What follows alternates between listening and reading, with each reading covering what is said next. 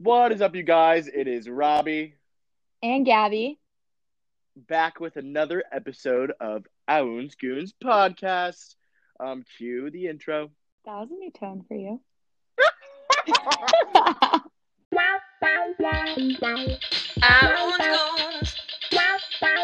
Owen's Goons at NEU.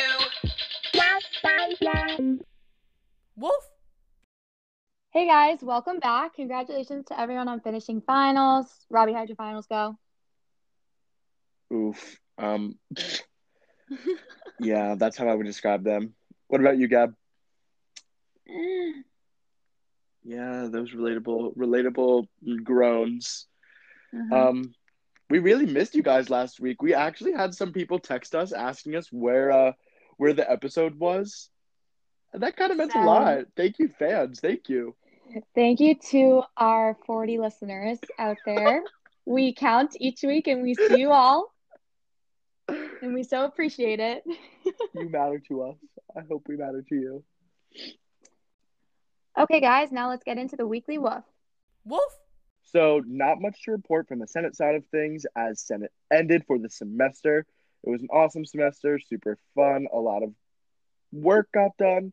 Um, in regards to the NUN pass fail legislation, uh, the author Chapin is meeting with a dean on Monday to talk about the results of that. Uh, so, as soon as we know, we will relay that information to you guys.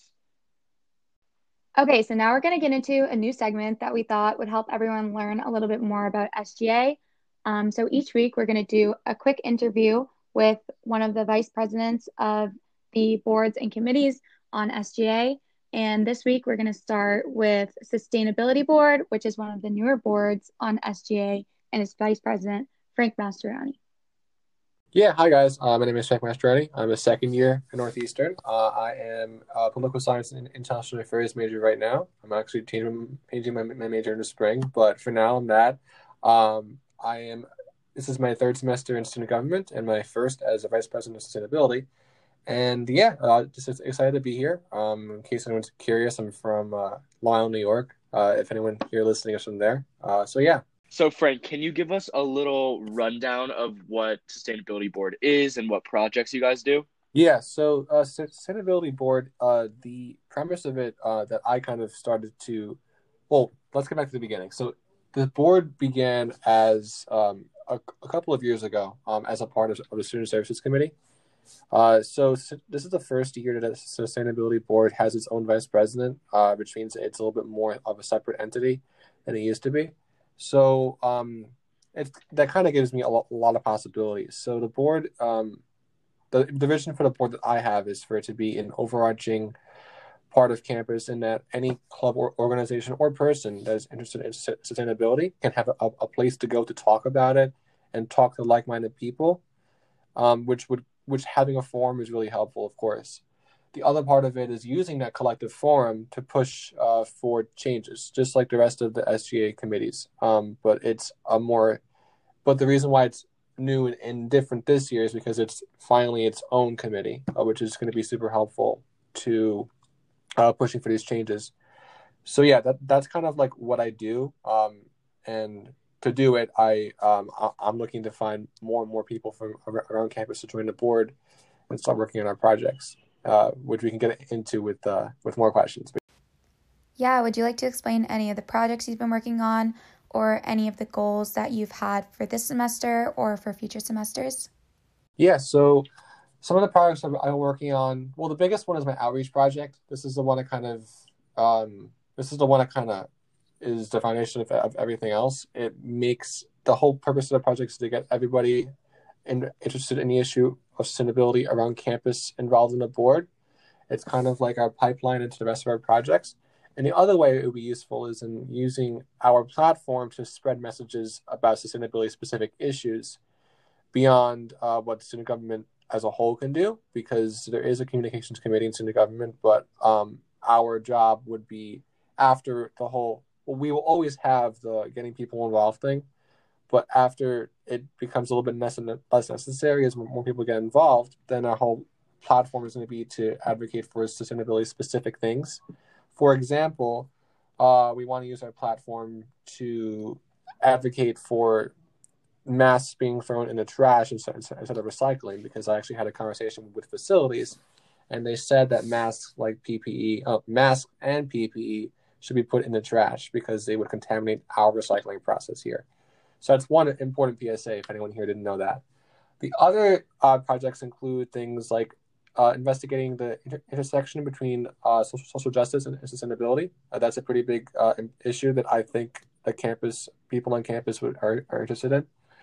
We're also looking uh, to have more outreach between different universities. This is a part of the outreach project. It's called Intercollegiate Outreach. Boston University is one school that has reached out to us.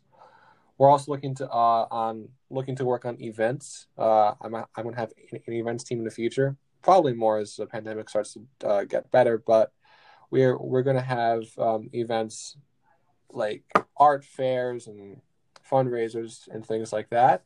And the last big project that I can think of off the top of my head is called a renewable energy fund. Basically, trying to well, we have we, we have technically we have a grassroots fund on campus um, to kind of power sustainability focused student led projects. And that, and the way it works right now students can apply to this fund through us. But the issue is that the fund's kind of small and it's not very well known. So my job is uh, for this year and for future VPs of sustainability is going to be to make the fund bigger, more accessible, so that we can uh, kind of, so that we can definitely power uh, grassroots projects on campus. So that's the projects I can think of off the top of my head, but there are more on the project board. So I know that Sustainability Board is new and working with SGA on sustainable practices, but how does Sustainability Board differ from other sustainable or environmental clubs and organizations on campus? Yeah, so I would say that uh, the, so what makes it different from the rest of the clubs on campus is that the whole job of, of SGA that I see it as is the ability to oversee. Um, I don't see us as being supposed to intervene or do things that other clubs are doing. I'm trying to, but the way I see it is, uh, is our work is to kind of empower.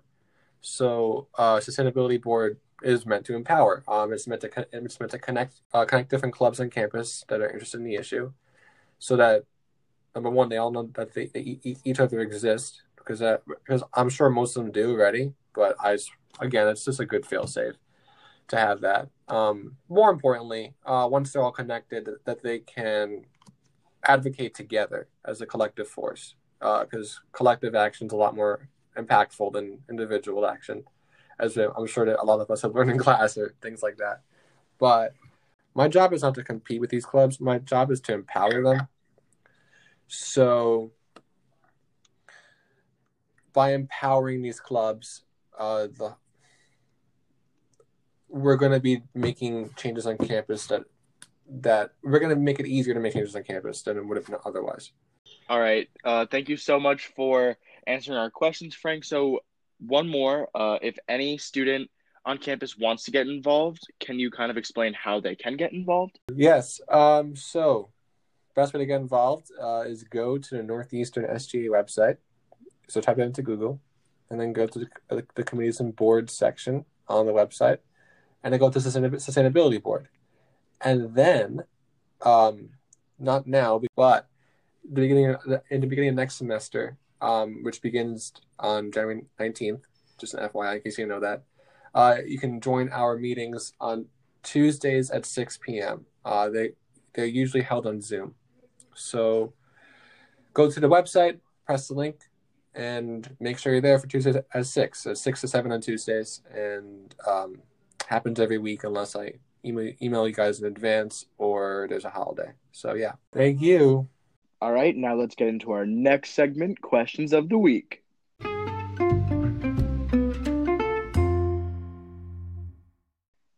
Okay, surprisingly enough, this week we actually have like four questions, which is very Ooh. exciting.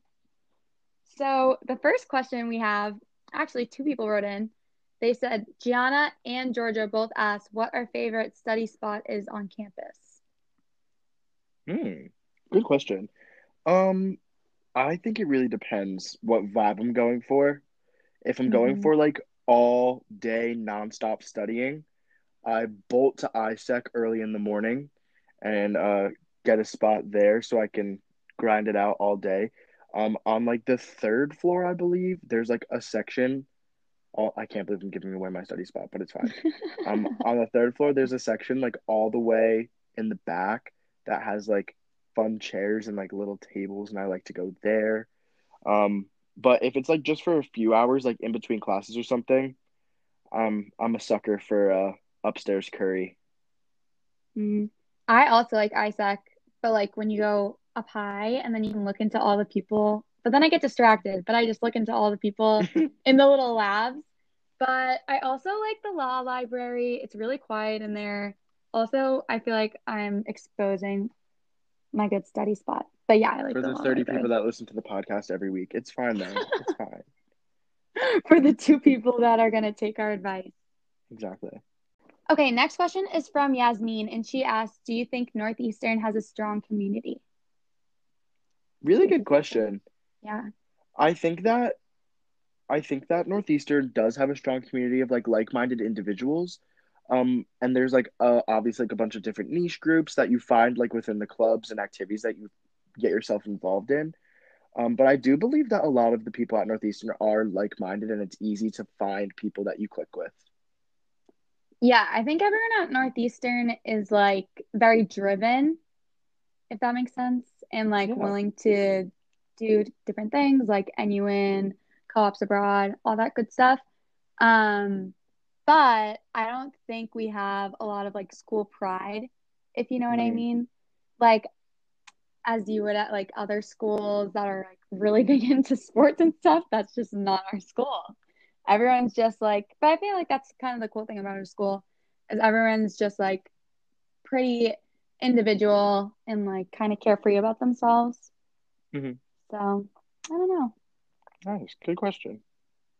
So the last question that we received on this question cycle, probably the best question I've ever been asked, honestly, um, because I I can expose Gab a little bit. The question is, can you share some highlights from Bella? Yeah, from Bella.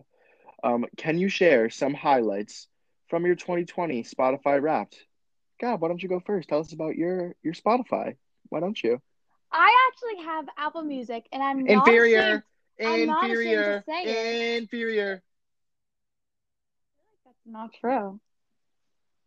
If we had a comment us know down below in the comment down below. comments if you're an Apple Music or a Spotify listener. Um, if you're an Apple Music listener, I'm sorry, but you're wrong. You're simply just wrong, and everybody knows it, Apple including you. It's bougier. Let me know. Let me know uh, anything about your Wrapped, or or your vibes, or no. Unfortunately, no. You're wrong. Apple Music is inferior to My Spotify. vibes are immaculate. All right, so let me explain my Spotify because Gab can't explain hers because hers doesn't exist. So, um, my top artist of the year was in fact One Direction. Um, I am a big, I am a big Directioner, like pretty big, but it's fine. Um, the Euphoria, the Euphoria soundtrack was also up there. Um, what else was up there? Oh, I, I had a, I had a big Lemonade Mouth phase, so Lemonade Mouth was number five. But yeah, so those were some some of my highlights of my artists, and my top song of the year was Strong by One Direction. Thank you so much for listening to this week's episode. Um, we're going to take a quick little break from the podcast because of the holidays next week, but we will be back in January with more content than ever, and we look forward to giving you guys something to listen to. Um, have a good break, stay relaxed, and see you soon. I won't go at any you. Wolf. I can tell you that Lemonade Mouth would never, ever make it to my top listens. So The fact that you think that that's a bad thing, that's there's just so much, insulting. there's so much better music than that. Everybody cancel Gabby. Cancel Gabby 2020. She just said Lemonade Mouth is bad. Really expected better of you. Lemonade Mouth is probably the best music of our generation. That's just not true. I'm not going to have this debate with you on air.